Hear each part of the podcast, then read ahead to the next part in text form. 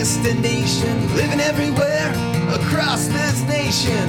North to south, east to west.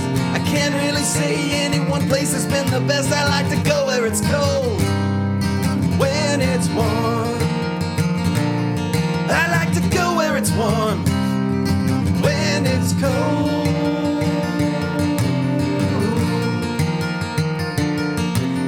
After LA got to be too much of a riot, I went to the woods in Oregon for peace and quiet, where everything just grows and grows. It rains all the time, and sometimes it snows. I met a real nice girl there. She showed me around. I let her break my heart. She nearly broke me down.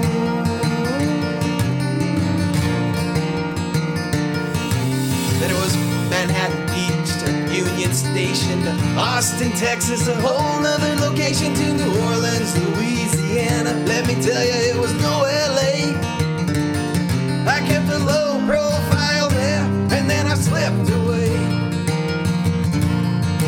Up north near the Finger Lakes, yeah, I slipped away.